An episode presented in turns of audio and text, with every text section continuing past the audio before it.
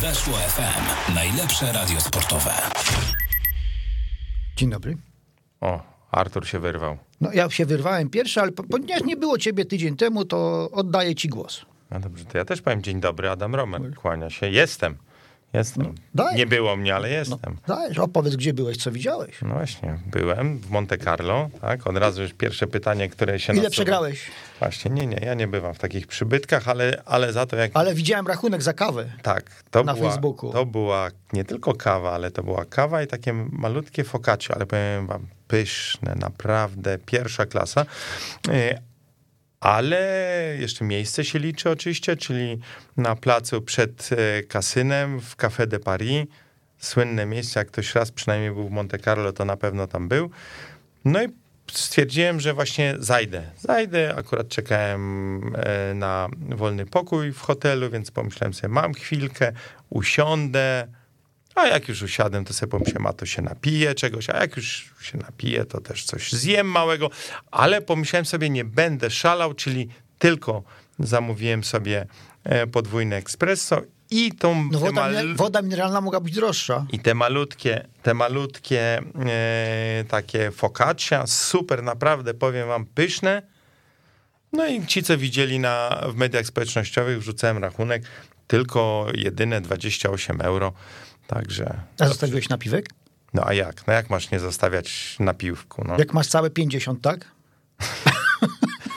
Nie, no generalnie jakby trzeba mieć świadomość, że Monte Carlo nie jest najtańszym miejscem, ale z drugiej strony wszyscy do tego Monte Carlo ciągną i okazuje się, że nie tylko W tym, młodzi, starzy, w tym młodzi tenisiści, którzy, No którym już chcą pokazać, co powinni zrobić. Znaczy, inaczej, że pokazują im cel, tak? Tu będziecie mogli mieszkać, jak, jak sobie Tak, wygrywacie. Tak, i to jest rzeczywiście inicjatywa, którą już Tennis Europe, czyli taka organizacja, bo może właśnie powiedzmy dwa słowa, jak to się stało, że ja się znalazłem w tym Monte Carlo. E, Tennis Europe, czyli taka organizacja, która organizuje Taka UEFA tenisa.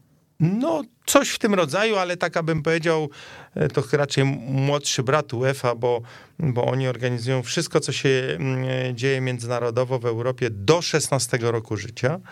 No to umówmy się, że po 18 to się w Euro... znaczy po 16 już się w Europie nie dzieje. Znaczy, no dobra. Dzieje ITF, się, dzieje ITF, się, ale- No. ITF zajmuje się y, rozgrywkami juniorskimi, natomiast tenis zawodowy jest w ITF-ie. E, tak. Cały. No nie, w ITF-ie jest zawodowy jest podzielony, czyli No, ten najwyższy. Znaczy, tym, no, no, no, No właśnie. no tak, ca, cały... Na, kiedyś, kiedyś musimy, Artur, przegadać na ten temat całą audycję, ale. ale tylko- jeżeli jest od ITF-u 10 tysięcy aż po Wielkiego Szlema, to można powiedzieć, że cały. No, z taką dużą wyrwą. Przerwą w na... środku, Tak, tak, tak. No. No dobra, ale wracajmy do naszych baranów, czyli Tennis Europe. To jest taka organizacja, która e, została e, powołana do życia przez federacje narodowe, które stwierdziły, że trzeba jakoś to ogarniać, te turnieje dla młodych zawodników i siedzą sobie panie i panowie w e, Szwajcarii, w Bazylei, podobno niedaleko Santiakobs Halle, czyli hali, gdzie rozgrywany jest turniej. No, niestety ostatnie dwa lata nie za bardzo grają tam, ale, no, ale w każdym razie znam. Ale hala jest. Ale hala jest. E, Siedzą i wymyślają różne rzeczy, które mają przynieść korzyść dla młodych tenisistów grających w Europie, bo to trzeba podkreślić, to jest nie tylko e, organizacja, gdzie grają Europejczycy, mogą też grać... Chodzi o to, że turnieje mają być w Europie. Tak. E, No i cóż, i e, już w zeszłym roku powstał pomysł, żeby turniej Masters, który jest dla najlepszych zawodników w kategoriach do lat 14 i do lat 16, Nie taki nowy. nie taki nowy, bo właśnie okazuje się, e, że większość ludzi jednak tego nie wie, że taki turniej Masters istnieje od 96 roku, jeśli dobrze pamiętam. A mam tu parę nazwisk wypisanych. No właśnie. E, Był zawsze rozgrywany we Włoszech w różnych lokalizacjach. Ostatnie kilka lat był, był grany w Reggio di Calabria na Sycylii. No i e, panowie, a głównie jeden pan z Tennis Europe, dyrektor zarządzający tym e, przedsięwzięciem, wymyślił sobie, że chciałby jednak ten turniej troszkę jego rangę podnieść i uzgodnił z władzami e, monegaskiej Federacji Tenisowej, że ten turniej zostanie przeniesiony do Monte Carlo Country Club, czyli klubu, który znają chyba wszyscy miłośnicy tenisa, czyli tam, gdzie gra się wielki turniej ATP 1000 e, w kwietniu.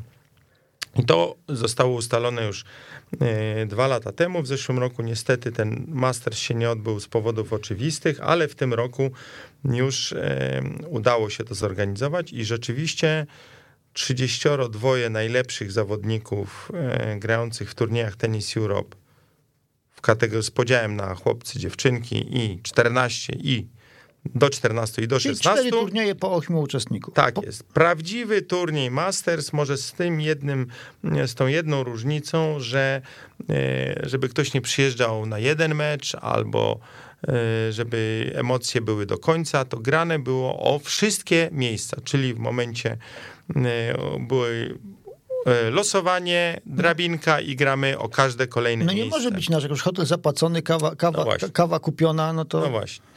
I e, w tym gronie 32 e, zawodników, co może warto podkreślić, najwięcej Rosjan, ósemka, potem piątka Czechów i na trzecim miejscu myśmy się złapali na pudło, trójka Polaków. E, Ta trójka, wszyscy rocznik 2006, czyli 15-latkowie grali w kategorii U16, czyli do lat... Czy za rok mogą się poprawić? Za rok, gdyby A trudno chcieli. będzie się poprawić, bo w sumie wyszło nieźle. Wyszło nieźle e, i bo może jeszcze powiedzmy, kto, kto tam zagrał. E, Grała e, Monika Stankiewicz, jedna z czołowych 15-latek, właściwie można powiedzieć jedna z dwóch czołowych 15-latek w Polsce. Grał Tomek Berkieta, najlepszy 15-latek w Polsce i grał Kuba Jędrzejczak, chłopak, który, no też muszę powiedzieć, e, na talencie tenisowym mu nie zbywa e, zawodnik Advantage e, Bielsko-Biała. Także mieliśmy trójkę. e, Ta trójka grała, jak już powiedziałem, w kategorii e, do 16 lat. No i cóż, no i ja tam sobie pojechałem i oglądałem ich, ale starałem się też oglądać nie tylko ich. Starałem się rozmawiać e, z ludźmi, którzy tam się wokół kortów kręcili i starałem się rozmawiać nie tylko o Władysławie Skoneckim, który e, każdemu miłośnikowi... To znaczy, że Andrzeja Fonfary nie było z tobą.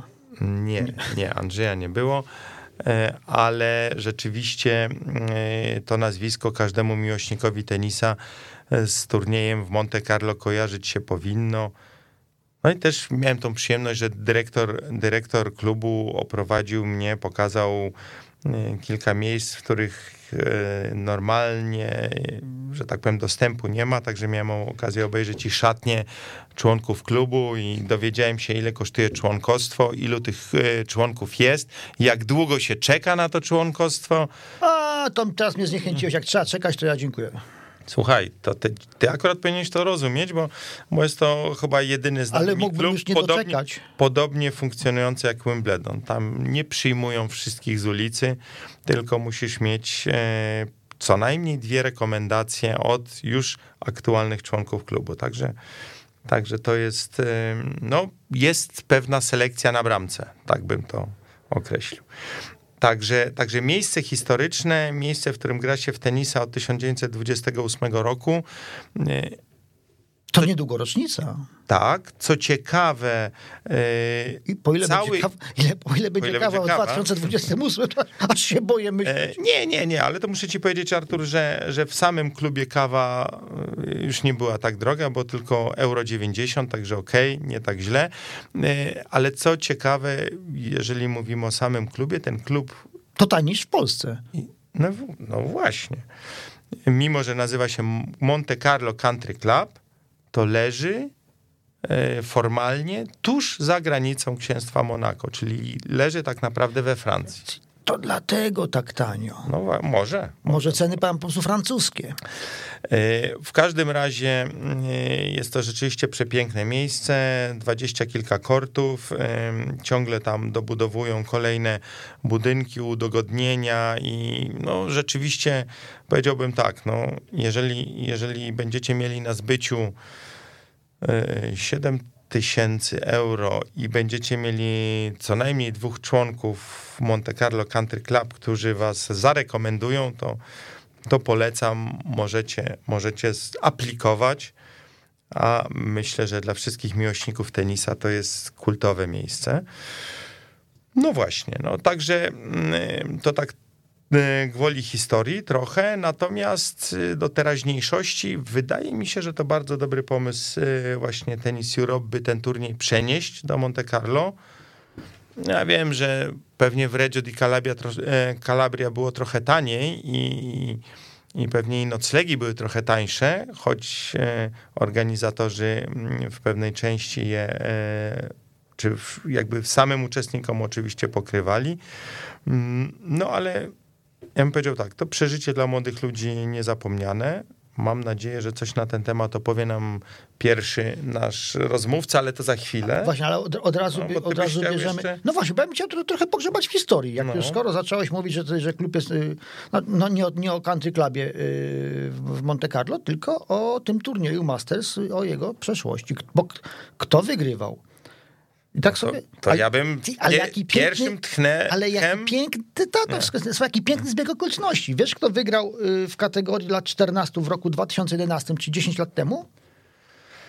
10 lat temu, kto wygrał w kategorii do lat 14? No, zaraz mi powie, że Daniel Miedwiediew. Nie, powiem ci tak. Belinda Bencic i Aleksander Zwieryw. Mówi to coś? A, mistrzowie olimpijscy z Tokio. Tak Proszę jest. bardzo. Tak jest. Piękny czyli, zbieg okoliczności. Czyli rozumiem, że za 10 lat będziemy mieli mistrzów y, olimpijskich. Może wicemistrzów też tych samych, co teraz.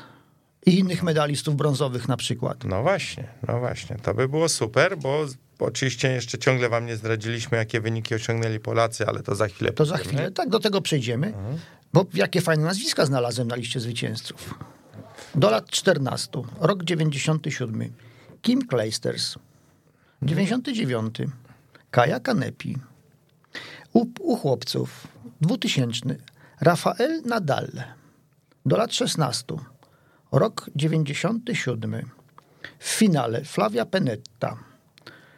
Yy, I ciekawostka, trzy razy z rzędu do lat 16 wygrywały Rumunki które potem zrobiły furorę. Yy, o, to podejrzewam tam. W kategorii junior, Buza, juniorek. Buzarnesku. Po kolei Nikulesku, Buzarnesku, Dulgeru. No właśnie, czyli królowa Warszawy. No ale były też polskie e, e, no właśnie, akcenty, właśnie, właśnie. takie czekam, piękne. Czekam, tak? aż przejdziesz do tych polskich no akcentów, no bo ich też nie brakowało. No w tymże roku 2000, kiedy wygrał 14-letni Rafa Nadal w tej samej kategorii wiekowej. Do lat 14. Po damskiej stronie kortu. Kto wygrał? Marta Domachowska. Marta Domachowska, tak jest. I mieliśmy jeszcze dwoje finalistów. Czyli Adam... Wcześniej, przed, przed Moniką Stankiewicz mieliśmy dwoje finalistów. Adam Hadaj, 2000 do lat 16 i Marta Leśniak, 2002 do lat 14. Czyli akcenty polskie były y, i jak popatrzymy na rozwój ich późniejszej kariery, to oczywiście stuprocentowej y, gwarancji to do zrobienia kariery nie dawało, ale no, jeżeli... ja bym powiedział tak, nie jeden by chciał tak pograć jak y, Adam Hadaj, czy... To prawda, ale no weźmy dodać na przykład w finale turnieju, turnieju dziewcząt do lat 14 w roku 2005 była Simona Halep i nie wygrała. A z kim przegrała? A wiesz co, jakoś tak bym, jeżeli bym powiedział no name, to byłbym niegrzeczny, ale nie zapamiętałem nazwiska. No to widzisz, to... to... E, Flavia Penetta była też finalistką. Tak, to... to już, już mówiłem? Mówiłeś. E, no właśnie, no to powoli możemy przejść do, do wyników, które osiągnęli Polacy. To trzeba powiedzieć, że e, najlepiej zaprezentowała się Monika Stankiewicz, która wygrała dwa mecze, doszła do finału i w tym finale stoczyła dwugodzinny pojedynek z Rosjanką Marią Masjańską. Co ciekawe, młodszą od siebie o rok, ale większą o głowę, no i bym powiedział o dobrych parę kilo yy, silniejszą. silniejszą, tak, tak. I, I, ten mecz był toczony, to generalnie zresztą, jeśli mielibyśmy omawiać czy analizować yy, tenis Moniki Stankiewicz, to jest tak, że ona raczej gra na warunkach e, rywalek, a sama nadrabia... To skądś to znamy. Tak, sprytem, dobrą ręką, no i właśnie umiejętnością wykorzystywania też e, siły, siły przeciwniczek. Także e, Monika wygrała pierwszy mecz też z Rosjanką, z Iwanową i to Muszę powiedzieć, że w tym meczu mi wyjątkowo zaimponowała, bo pierwszy set zakończył się wynikiem 1-6 po 20 paru minutach i O, to, to, to mówi więcej niż to 1-6, bym powiedział. tak, i, i rzeczywiście troszkę, troszkę zacząłem się niepokoić. Trema. Możliwe, a potem już było 6-2, 7-5. Yy, W drugim meczu pokonała pierwszą rozstawioną Holenderkę. W- Mecz też trwał godzinę, chyba 45 minut, choć był tylko dwusetowy. No i wreszcie w tym trzecim, trzecim meczu finałowym o tytuł, można powiedzieć, yy, no też Monika miała swoje szanse, także mm, ja bym powiedział, wyglądało to całkiem nieźle. E, Dwóch Polaków, czyli Tomek Berkieta z Warszawy i Kuba Jędrzejczak z Bielska Białej, zostali rozstawieni na dwóch końcach e, drabinki, bo jeden z numerem 1, jeden z numerem 3. Obaj dość pewnie wygrali pierwsze swoje mecze, czyli znaleźli się w półfinałach. No i, i powiem tak, no i chyba powiem, że mocno żeśmy trzymali tam kciuki za nimi, a zabrakło odrobinę chyba y, takiego cwaniactwa kortowego, odrobinę mm, może tego właśnie, co ma Monika Stankiewicz, y, bo obaj przegrali niemal w identycznych stosunkach swoje mecze półfinałowe, bo w trzecich setach przegrywając, po zwycięstwie w pierwszym, przegrywając dwa następne 5-7, 5-7, także i, i e, Kuba Jędrzejczak przegrał z, e, z Bośniakiem Maksimowiczem, a, a e, Tomek Berkieta, który zresztą, no właśnie, akurat jego zaraz zapytamy o to, e, przegrał z, ze Słowakiem, też starszym od siebie o rok, po, po bardzo ciężkim meczu e, półfinałowym. No i potem obaj spotkali się w meczu o trzecie miejsce, brązowy medal Ciekawe są, który, który to ich mecz był. Wiesz co, według, według e, statystyk podawanych na stronie Tennis Europe, to był ich drugi mecz. A tam tenis Europe, ale raz oni w Polsce przeciwko sobie grali. To będziemy mogli się zapytać e, Tomka Berkiety, do którego chyba powoli już, to co, kręcimy, Kręcimy. kręcimy i, i zobaczymy, jak z jego punktu widzenia to wyglądało, ale, ale to dobre pytanie. Rzeczywiście o tym nie pomyślałem, że ten, e, ten bilans head to head to podawane przez organizatorów to obejmował tylko mecze Tennis Bo jeśli te, te, jeśli te kariery się rozwiną jak należy, to za 10 lat ten bilans może być jakiś 30-28, tylko nie wiem dla kogo. Zdaje się, że już nasz gość jest z nami. Tomek, czy my się słyszymy? Tak, słyszymy się. Dzień dobry, Tomku. Cześć, jest z nami, dobry. jest z nami Tomasz Berkieta. No, czy, ja dobrze nie skłamię, jeżeli powiem, że ty jesteś najwyżej sklasyfikowanym 15-latkiem w rankingu kadetów w Polsce? Tak, jestem. A, a generalnie w e, rankingu kadetów, który jesteś w Polsce? Pierwszy. Też jesteś pierwszy. A, czyli Pierwszy, jednak, tak. czyli jednak punkty z Tennis Europe się przydają. No, te, Punkty i ranking z Tennis Europe się przydają, tak. Tomek, to zanim zaczniemy rozmawiać o tym, co zdarzyło się w Monte Carlo, jak, jak ci się tam podobało, to powiedz nam, bo tu mieliśmy wątpliwość z Arturem. tak, od końca zacznijmy. Tak. Który to był twój mecz, bo już, już y, opowiadałem o tym, że w meczu o brązowy medal stoczy, znaczy spotkałeś się z Kubą Jędrzejczakiem. Według statystyk head to head Tennis Europe to było, to było wasze drugie spotkanie. A tak w rzeczywistości to ile razy już graliście przeciwko sobie? 20 mniej, więcej? Nie, no, no tak od 10-11 razy. Nie wiem ile razy graliśmy, grałem z nim dokładnie, ale, ale no tak myślę że około 10. Jaki jest bilans? Mniej więcej. Mniej więcej na pewno na korzyść moją. E, no tak myślę, że plus 6, plus 7, plus, no plus 7. Trzy razy chyba z Kubą przegrałem. Aha, czyli coś około 7-3 mniej więcej. No dobrze, Tak. dobrze, dobrze. Czyli, czyli można powiedzieć, że e, znacie się dobrze i to, co powiedział Artur przed chwilą, że za 10 lat może być tak, że, że będziecie mieli bilans tam około 40 pojedynków między sobą. Także Tak, tego, tak tego, być. tego w każdym razie wam życzymy. Tomek, powiedz mi, bo miałem okazję rozmawiać z twoim tatą jeszcze przed wyjazdem do Monte Carlo i, i powiedział, że no, waszym celem na ten wyjazd jest e, zwycięstwo. Jak ty ruszałeś do Monte Carlo, to z jakim nastawieniem, a z jakim, e, z jakim nastawieniem wracałeś? Na pewno jechałem z nastawieniem, że oczywiście chciałem wygrać, ale wiadomo, że sam udział w tym turnieju był sporym sukcesem, bo no, to jednak było top 8 najlepszych zawodników w Europie, więc e, sukcesem było tam się dostanie, ale, ale faktycznie cel taki mój własny, taki narzucony był, żeby wygrać ten turniej. No ale w półfinale no, miałem faktycznie momenty, w których zaczynałem wierzyć, że ten finał jest w zasięgu w zasadzie ręki i mogę to zrobić.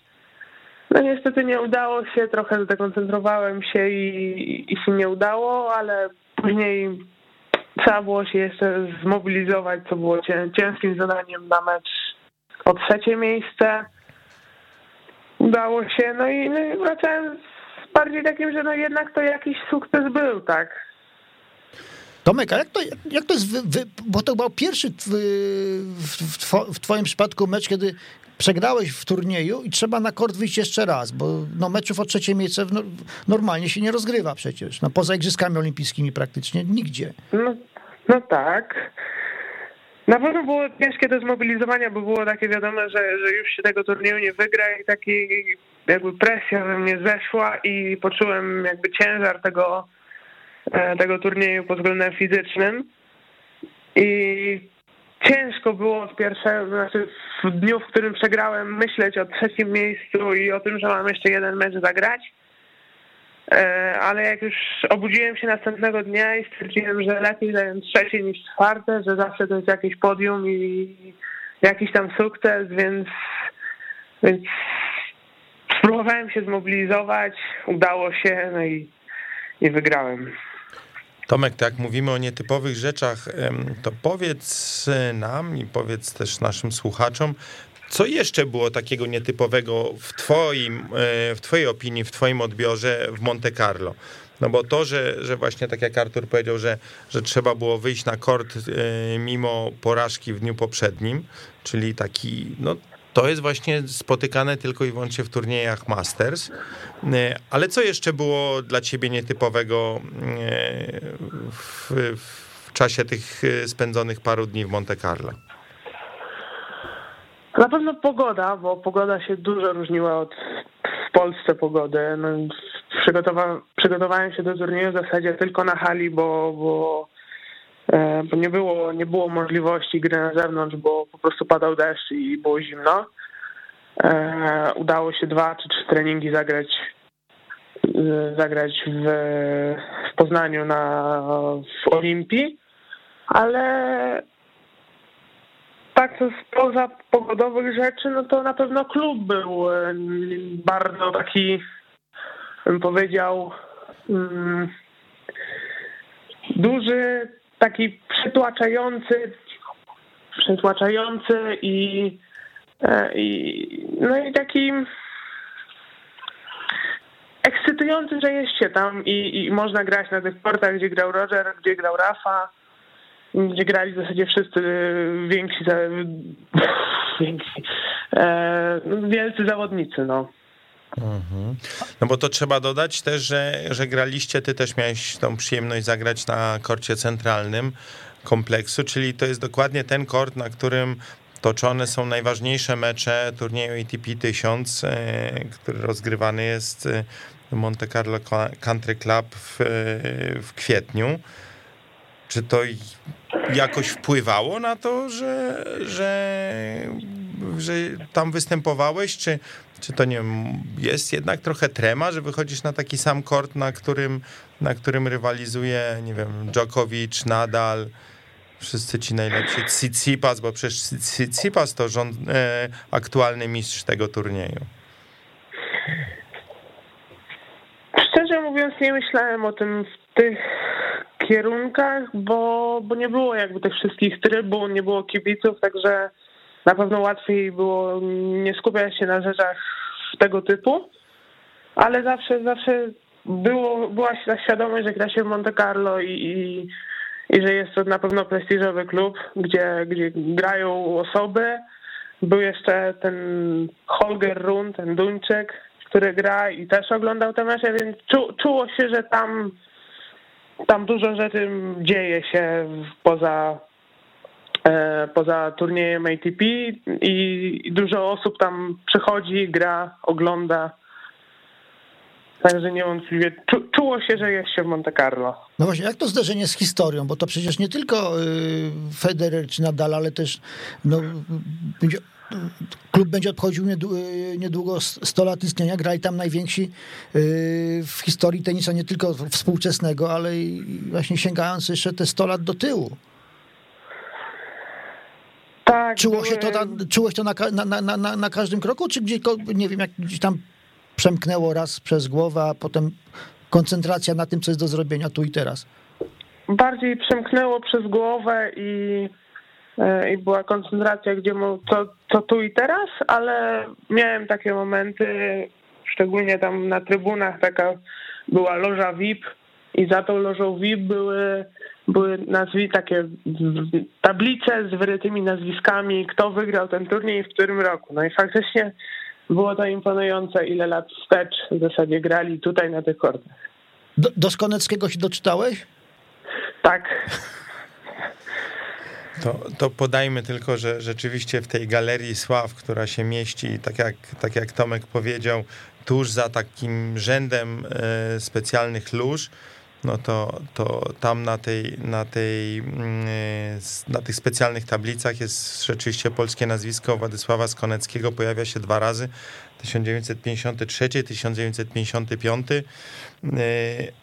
No właśnie, a ten, a czy to dla ciebie jakoś, nie wiem, będziesz teraz szczególnie, ze szczególną uwagą obserwował kolejny turniej w Monte Carlo, czy... A ja bym nawet to pytanie zmodyfikował trochę, bo Tomku, kiedyś, kiedyś mówiłeś, że e, twoim e, takim najbardziej wymarzonym turniejem do wygrania jest Australian Open, prawda? Dobrze pamiętam?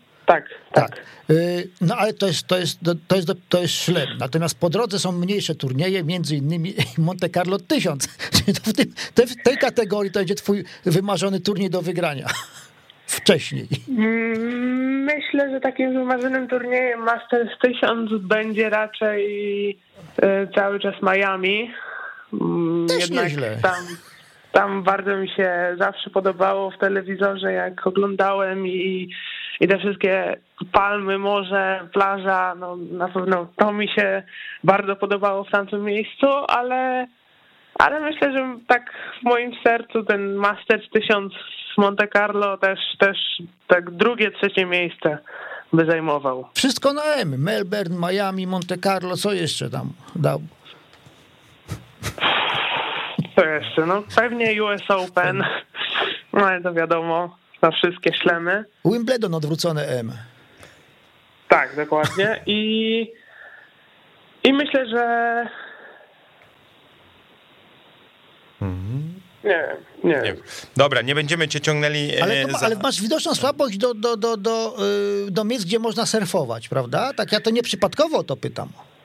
Znaczy, nie do końca surfować, bardziej nurkować i, i oglądać życie podwodne bo to, to zawsze bardzo lubiłem i bardzo lubię. I mam nadzieję, że będę lubił, ale no myślę, że jeżeli będę w Miami, no to na pewno raz czy dwa może się uda surfować i kto wie, może się spodoba. No właśnie, bo to trzeba dodać, że mm, przez dobrych parę lat y, uprawiałeś dwie dyscypliny, czyli obok tenisa dla ciebie czymś absolutnie naturalnym jest y, pływanie. I teraz rozumiem, że poszło troszkę bardziej od pływania w kierunku nurkowania. Ale woda została. Tak, woda została, bardziej w nurkowanie. Mniej, mniej chlorowana. Tak. Pozwolę sobie zażartować trochę tak jak twój tata, że, że z, taką, z takim numerem buta mogłeś zrobić karierę też i w pływaniu, bo trzeba powiedzieć, że... Czy bez płetw? Tak, że, że Tomek, Tomek ma numer 50 i jest to, powiedzmy sobie szczerze, niemały problem dla was, by zdobywać zdobywać. A rośnie buty. ci jeszcze stopa? Na szczęście chyba już skończyła. teraz tylko wszerz się może zwiększyć. No to dobrze byłoby się dogadać z jakimś producentem obuwia, takiego dobrego, solidnego. No na razie na szczęście jest het, który wspiera i, i na razie mam buty, no. I, I szyją, szyją, specjalnie szyją austriaccy, y, szewcy dla Tomka, y, dla... Wyobrażacie sobie, wyobrażacie sobie taką kampanię, szy, szyjemy, szyjemy buty dla tenisisty, który ma największą stopę na świecie w ATP Tour. Nie, nie, tego ci absolutnie nie życzymy. Dlaczego? No żeby, żeby miał największą stopę w ATP Tour? Dlaczego nie? Tak? Nie no, ja bym wolał być najlepszym zawodnikiem w To ATP też. Tour. O, no. Nie, A to, przy to, okazji stopę. no, to te, no to też, ale Y, Tomek, powiedz mi, y, już wiemy, y, że wywalczyłeś trzecie miejsce w Monte Carlo, czyli, y, że tak powiem, brązowy medal. Y, W jaki sposób to się odbiło na twoim rankingu w, y, właśnie w tej kategorii do 16 lat? Czy a ja sobie zażartuję, w PZT się nie odbiło, ciągle pierwszy. no, to już wiemy. ciągle To już, to już było pytanie z samej, samego początku naszej rozmowy, ale jak to wygląda teraz y, w twoim rankingu Tennis Europe? Czy, y, czy to też w jakiś sposób y, wpływa na budowanie twoich planów startowych na najbliższe tygodnie? Mówiąc nie wiem, bo ranking Tennis Europe jeszcze się nie pojawił, nie miałem czasu sprawdzić. Mm, Chyba ma się pojawić dzisiaj, ale jeszcze nie, jak mówiłem, nie sprawdzałem rankingu. E, A myślę, że w przyszłości, znaczy za te parę tygodni myślę, że już e, zaczniemy grać więcej ITF-ów niż, czyli do 18 lat, niż e, tenis rok do 16, bo no bo mm, my, myślę, że będzie to lepszy, lepszy kierunek. Tak, właśnie o to, o to, o to chciałem zapytać, bo to się to, to potwierdzam. Też wydaje mi się, że to jest y, chyba, y, mówiąc w cudzysłowie, oczywista oczywistość. No skoro y, w- do lat 16 osiągną, y, g- grasz w turnieju Masters ustawiony z numerem 1, kwalifikujesz się do tego turnieju, no w zasadzie z, ty, z nimi wszystkimi już grałeś, tymi y, rówieśnikami. Raz wygry, częściej wygrywasz, zdarzają się porażki, ale no tutaj już trudno zrobić jakiś postęp, trudno się czegoś nowego nauczyć, prawda? Natomiast Tak, przy-. Natomiast konfrontacja z, z, z rywalami starszymi o rok czy dwa, no, podnosi poprzeczkę wymagań, yy, poka- pokazuje ci też, że yy, no, jeszcze nie wszystko umiesz, tak? Jest, jest, jest, jest, jest nad czym pracować. Tak, właśnie, dokładnie. No to, to właśnie jeszcze wracając do samych występów w Monte Carlo, y, jakbyś miał przeanalizować e, swój mecz przegrany ze, e, ze Słowakiem Michałem Krajcim w półfinale, tam było tak, że pierwszego seta wygrałeś w tiebreaku, potem e, kolejne sety 5-7, 5-7 przegrane. To czego ci zabrakło? W czym ten starszy od ciebie o rok rywal był, e, był lepszy, że, że nie udało ci się tego meczu wygrać?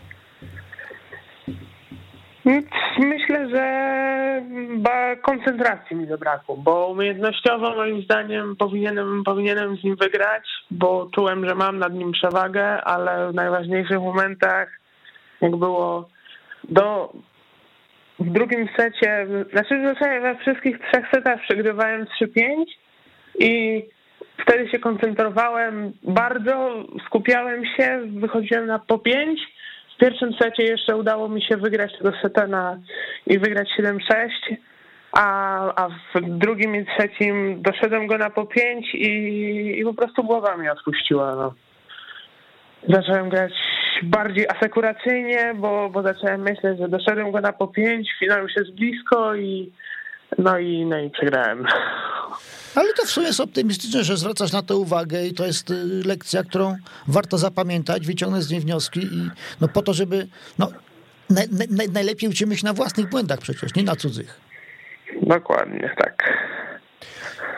W takim razie można powiedzieć tylko i wyłącznie ci życzyć e, dalszej tak, e, że tak powiem, wnikliwej analizy poszczególnych meczów i uczenia się z tych, z tych meczów. A powiedz mi, e, co tak dla ciebie oznaczał, oznaczały te kilka dni e, w Monte Carlo? Czy to było jakiś taki rodzaj trochę nobilitacji, czy może trochę uznania Nagrody? Nagrody, właśnie, o, to może najlepsze słowo, po prostu nagrody za, za ten wysiłek, który wkładasz w uprawianie tenisa.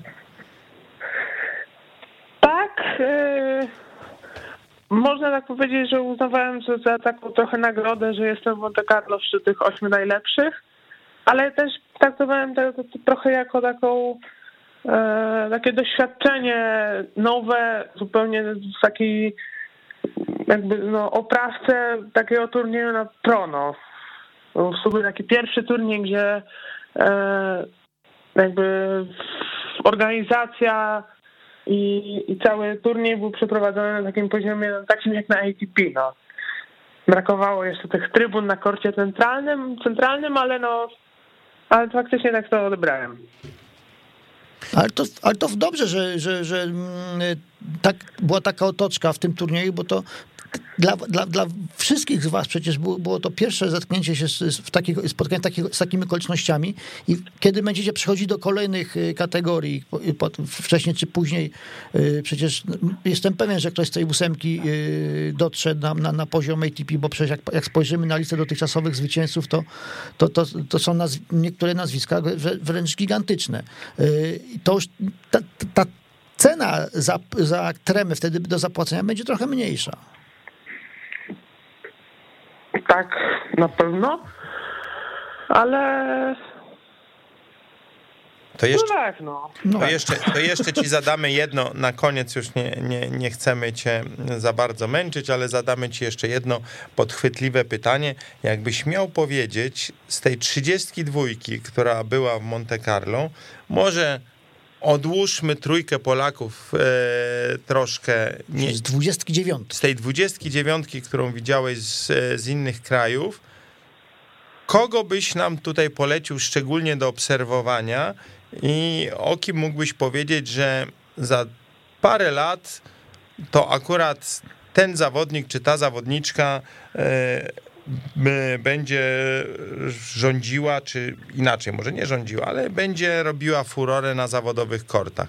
To kogo ty byś wytypował z tych, z tych um, młodych zawodników, których widziałeś, e, widziałeś w Monte Carlo swoim okiem, które już w końcu trochę widziało e, młodych zawodników, bo w końcu z nimi cały czas rywalizujesz od dobrych paru lat. A mogę wszystkich?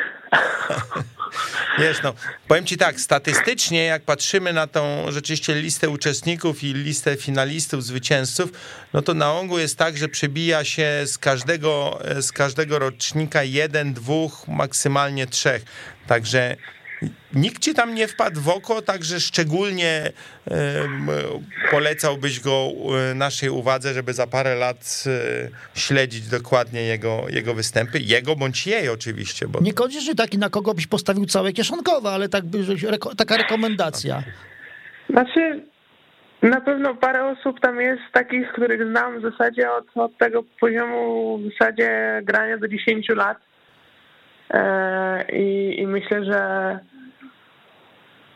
że jest tam ten Zigasfet, e, ten no, Krajci, Maksymowicz na pewno, no i myślę, że jeszcze ten Petr Brunslik.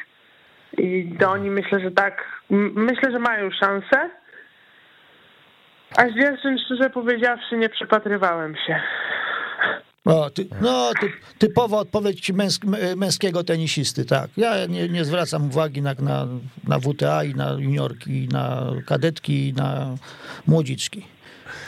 No. no dobrze, dobrze. Czyli, czyli tylko w uzupełnieniu twojej wypowiedzi wymieniłeś tutaj Czecha, który był rozstawiony z numerem jeden, Słowaka, z którym grałeś i Przegrałeś... Nie, Czech był z drugim numerem rozstawiony. Czech był z drugim? Wydawało mi się, że właśnie... Ja byłem a, przepraszam, ja tak, tak, oczywiście, ty byłeś z jedynką, tak, tak, tak, sorry, masz rację.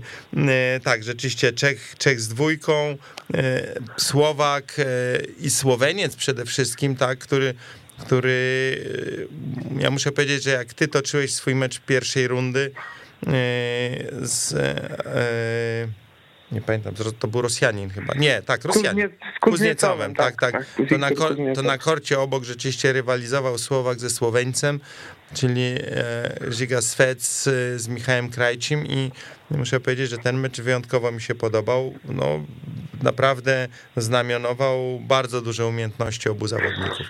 E, Tomek, słuchaj, bardzo ci dziękujemy powiedz nam tylko jeszcze dwa słowa. Ja wiem, że, że w tym roku to jeszcze przed tobą wyprawa do Austrii, bo jedziecie właśnie e, z, jedziesz z rodzicami do, do Heda, żeby tam przygotować sobie nowe rakiety. E, ale jakie są generalnie twoje plany na nowy sezon, czyli na, na rok 2022? Gdzie będzie można gdzie będzie można cię zobaczyć i czy już może przymierzasz się do jakichś właśnie większych turniejów, mówiłeś o ITF-ach już, czyli o turniejach juniorskich do lat 18, to gdzie jest szansa cię zobaczyć? Jeszcze tak szczerze mówiąc nie myśleliśmy, gdzie będę grał. W sensie na pewno będziemy raczej w tenis większość turniejów, znaczy w ITF-ie grać więcej turniej niż Tenis Europe. Myślę, że tam trzy turnieje Tenis Europe może zagram. E, tak to ITF-ów, no, no będę się starał grać jak najlepiej i wygrywać te turnieje, ale no mm, jeszcze nie wiemy, nie, nie ustalaliśmy, które turnieje zagramy. No trzeba na kalendarz jeszcze poczekać, bo też on jeszcze w, no właśnie, trochę w proszku jest, ma, prawda? No właśnie. No w każdym razie ten, w każdym razie jest duża szansa, że zobaczymy cię w Bytomiu na, na tym juniorskiej jedynce, która będzie, będzie w maju, czyli przed Rolandem Garosem. E, może, tak, mam nadzieję. Może zobaczymy cię też jeszcze, jak mówi, że, że jeszcze całkiem nie, nie skreślasz turniejów Tennis Europe, to może cię zobaczymy we wrześniu, e, bo mam nadzieję, że jednak turniej Bogdana Tomaszewskiego wróci do kalendarza to, to może ten turniej też w Warszawie zagrasz. E, w każdym razie my będziemy czujni, będziemy śledzili twoje wyniki i, i, myślę, że to nie jest twoja ostatnia wizyta w, naszym, w naszej audycji. Także powodzenia na turze e, i mm, dziękujemy ci za wizytę u nas. Dziękuję również za rozmowę. Dziękuję wszystkiego najlepszego. Pozdrowienia dla, rodzic, dla rodziców, którzy są, można powiedzieć, twoją chyba najważniejszą ostoją i bym powiedział pierwszymi sponsorami. Jak no. wszystkich młodych tenisistów. Dokładnie, dziękuję. Tak. Dziękuję, Pozdrawi pozdrawiamy. Pozdrawiamy. Do widzenia. No i słuchaj. To co, zmienia, zmienia, bym powiedział, zmieniamy, numer, zmieniamy numer buta. Przechodzimy do większych, do większych do, mastersów. Do większych mastersów, dobrze. Ja tylko podam jeszcze, jakby ktoś chciał, miał jakąś sprawę do nas, chciał co, o czymś porozmawiać, to my chętnie zawsze, zawsze można nas złapać pod numerem 22 749 1882. Także jakby ktoś się chciał dodzwonić, to linia wolna, bo właśnie już skończyliśmy rozmowę z Tomkiem Berkietą, a my sobie tutaj rzeczywiście e, przejdziemy do tych e, dorosłych e, mastersów, bo powiem tak, no troszkę po tym Indian Wells się sytuacja Polaków skomplikowała. Nie powiem, że jest jakaś wiele gorsza, ale jednak jakieś tam znaki zapytania się pojawiły. Ja bym powiedział, że wbrew pozorom zmieniła się sytuacja Polaków. Przed turniejem Indian Wells wydawało się, że w korzystniejszej sytuacji jest Iga Świątek, natomiast po Indian Wells powiem, że w korzystniejszej sytuacji jest Hubert Hurkacz. Bo można powiedzieć, że, ten, że Hurkacz ma tylko jednego rywala, a Iga Świątek tych rywalek... Ma więcej i teoretycznie, y, a wszystko na to wskazuje, że Iga do końca sezonu, aż do, aż do samego Mastersa już nie zagra w żadnym innym turnieju, natomiast inne zawodniczki się mocno ścigają i pod za tydzień, jak będziemy się tutaj spotykali, to może się okazać, pod warunkiem, że Ons Jaber wygra no w finale... Wam, Artur jest specjalistą tak, ustawiania takich, tak. takich teoretycznych rozważań. Okej, okay, słuchamy. Ons Jaber wygrywa turniej mm, w Moskwie, Moskwie, pokonując w finale Garbinię Muguruzę i w tym momencie obie wyprzedzają Igę Świątek. Natomiast y, Maria Sakkari, która przegrywa w półfinale, y, jest do kilka, nie, kilkanaście, kilkadziesiąt punktów za plecami Igi Świątek i wystarczy, że zgłosi się do turnieju w Kurmajer lub y, w Klucz na Poce, gdzie na pewno dostałaby dziką kartę, gdyby, gdyby o nią wystąpiła. Y, no, wygrana, wygranie dwóch czy trzech meczów wydawałoby jej awans do, do Mastersa kosztem Igi Świątek. Więc teoretycz, taka teoretycznie możliwość istnieje matematycznie. Mało prawdopodobne, no. Bo to wszystko musiałoby zagrać przeciwko, przeciwko, przeciwko Idze. No to jest jeden argument, który gra e, niewykluczone, że może zagrać za Igą. Ashley Barty. Znak zapytania e, w przy nazwisku Ashley Barty, bo tego ciągle nie wiemy, czy Australijka zdecyduje się na start w Guadalajarze. I wtedy jakby te twoje rozważania byłyby już zupełnie e, bezpodstawne, bo, bo wtedy... No ale tego nie wiemy. Tak jak wiemy, że, że Rafael Nadal na pewno nie zagra y, w, mm, w Turynie, to wiemy, że na to o Ashley Barty nie wiemy nic. Znaczy możemy się to domyślać. Tak, to prawda i, y, no, i muszę powiedzieć, że też y, zastanawialiśmy się mm, tutaj, czy y, gdyby taki scenariusz, który mm, Artur zarysowałeś przed chwilą, gdyby się sprawdził w Moskwie, to czy sztab szkoleniowy Igi Świątek by na to jakoś reagował próbą jeszcze dorobienia trochę punktów. No, ale możliwości są tylko, znaczy jest tylko jedna możliwość. Tu albo tu, albo Włochy, albo Rumunia. E, nie Włochy, tylko Francja, Kurmajer. Nie? To Francja, kolego. Francja, przepraszam. No, przyłapany na geografii. Przespał. Przespał tą lekcję. Jako, Albo wiesz, klucz na poka Fra- w Rumunii, tak.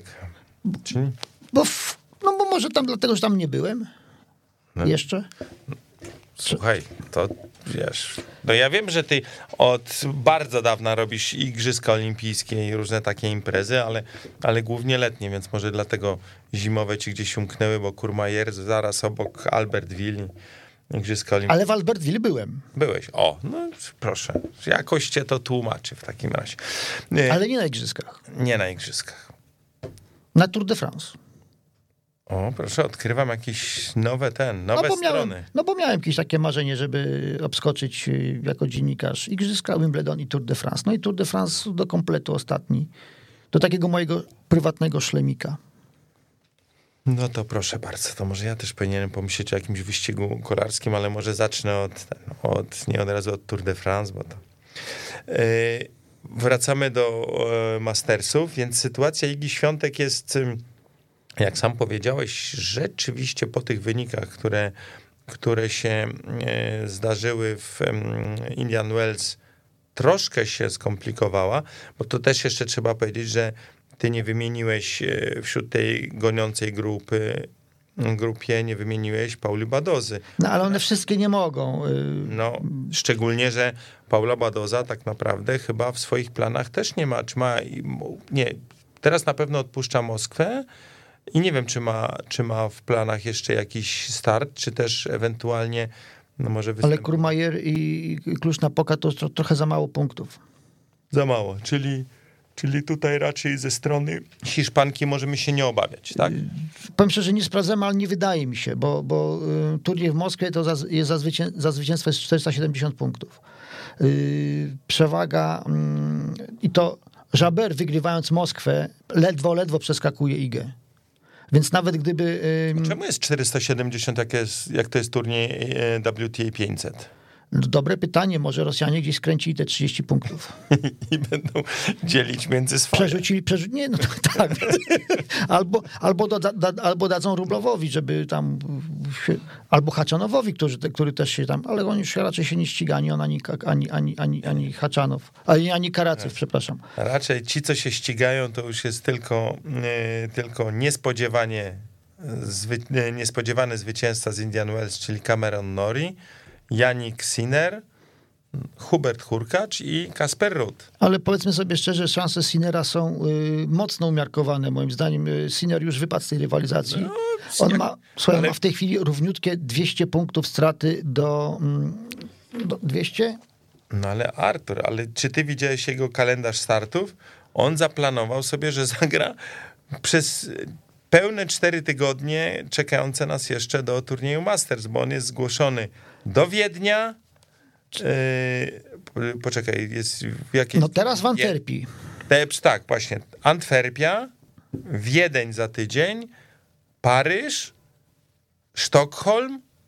No i czyli No ale- wszędzie, wszędzie jest zgłoszony. No, no, no, no ale no co z tego? No, co, z tego co z tego, że jest To zgłoszony? Może no. on jest, może on występuje w tym filmie. Jak to się nazywał ten film? Jeśli dzisiaj wtorek, to jesteśmy w Belgii, tak? W każdym razie uważam, że ym, kolega Janik już się w tym wyścigu nie liczy. Ym, O, to ja bym nie był taki pewien, bo akurat myślę sobie, że on ma szczególną motywację, żeby się do ostatniej możliwej szansy ścigać, bo jednak występ przed własną publicznością w, e, w Turynie to jest. on się musi ścigać, on nie może tego odpuścić, no bo przecież by mu żyć nie dali przez No całą zimę. No właśnie, no właśnie. Ale to, no ale nawet jeżeli by wygrał w Antwerpii, to będzie miał ciągle 110 punktów straty do Huberta Hurkacza. No dobra, no ale może na przykład przeskoczą obaj e, Norwega Ruda. To jest. Musiałby, musiałby wygrać. No ale A grając tak co tydzień, to raczej nie będzie wszystkiego wygrywał. Słuchaj, no jakiś jesteś strasznie źle do niego nastawiony. Nie, Ja prostu, nie, nie, nie, życzył. nie, nie, nie, nie jestem do niego nastawiony źle. Jestem nastawiony sceptycznie. Okej, dobrze. Dobrze, no rzeczywiście potwierdzam, że jeżeli Janik Sinner wygrałby turniej w Antwerpii, miałby 2845 Tak punktów. jest. Ciągle o 110 mniej niż Hubert Hurkacz. Tak. I, i Hubert, Hubert Hurkacz ma bliżej do, do, do, do, do Ruda niż y, Nori do Huberta.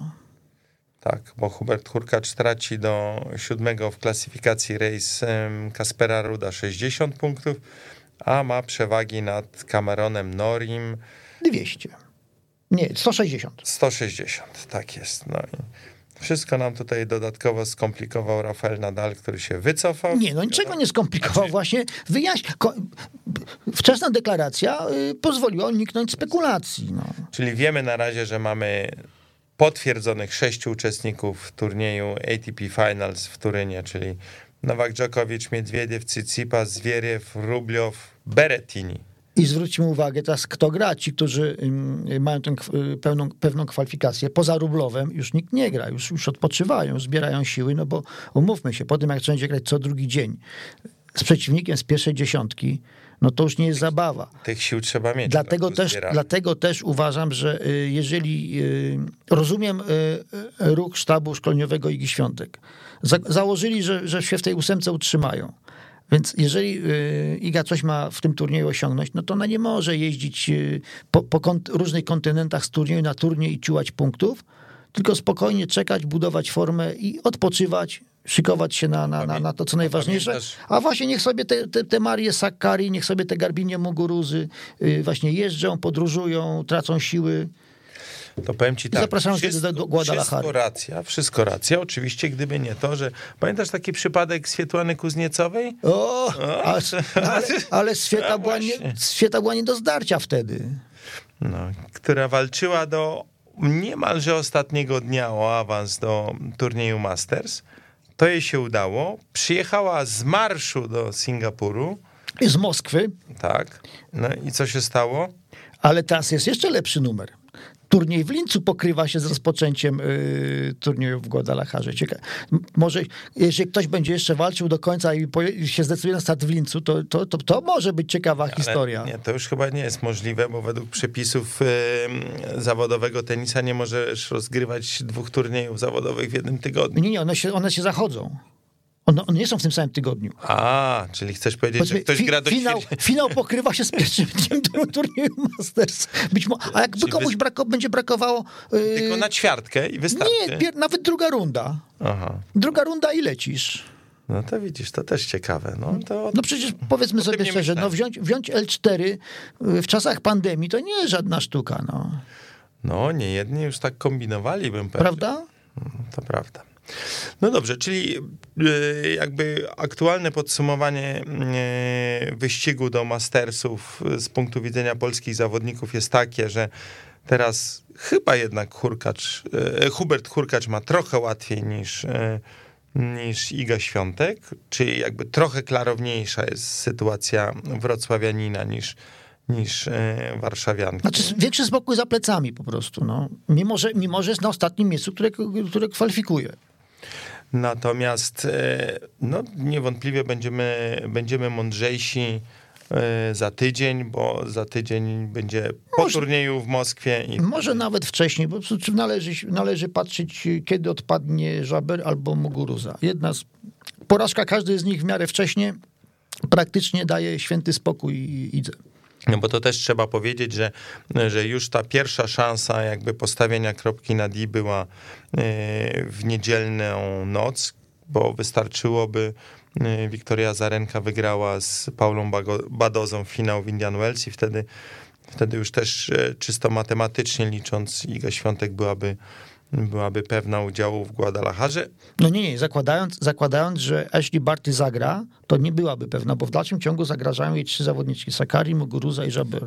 No jakoś muszę powiedzieć, mi się nie, zdaje, że jednak... Też mi się tak zdaje, natomiast no, dopóki nie mamy potwierdzenia, to, to, to nie możemy z góry czyli zakładać. Liczymy, czyli liczymy, jednak to jest może też informacja dla młodych, e, młodych adeptów tenisa, że w tenisie matematyka się przydaje, trzeba liczyć. Tak, tak. Języki i matematyka. Tak. Geografia czasem też, żeby wiedzieć, gdzie się, gdzie się ląduje. Jakiś był taki tak. przypadek jednej z chińskich tenisistek, która leciała na turniej mm, do, do, do, do, do Charleston, tylko I... zapomniała sprawdzić, w którym stanie jest to Charleston.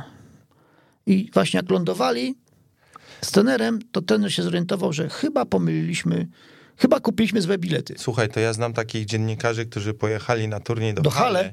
Pojechali nie do tego Hale, ale to się zdarza. No ale, że... ale jedno Hale od drugiego Hale dzieli nieco mniejsza odległość niż Charleston od Charleston.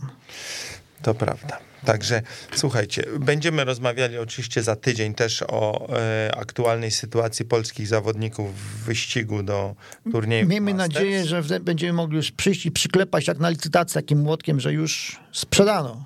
Pamiętaj, żebyś załatwił młotek, żeby już przyklepywać. Z tym dom, moim domowym mogą mnie tu nie wpuścić, bo rozwalę biurko.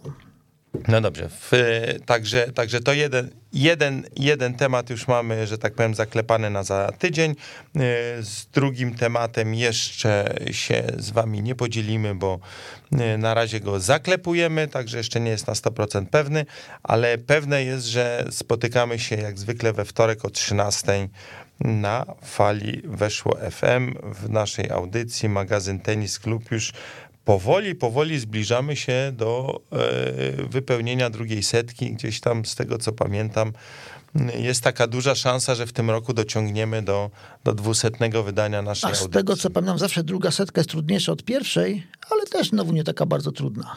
No zobaczymy, jak będzie z trzecią, jeżeli dociągniemy. No. No właśnie. No dobrze, to my się z wami żegnamy. Do usłyszenia. Do usłyszenia, słyszymy się za tydzień o 13. Dziękujemy. Weszło FM. Najlepsze radio sportowe.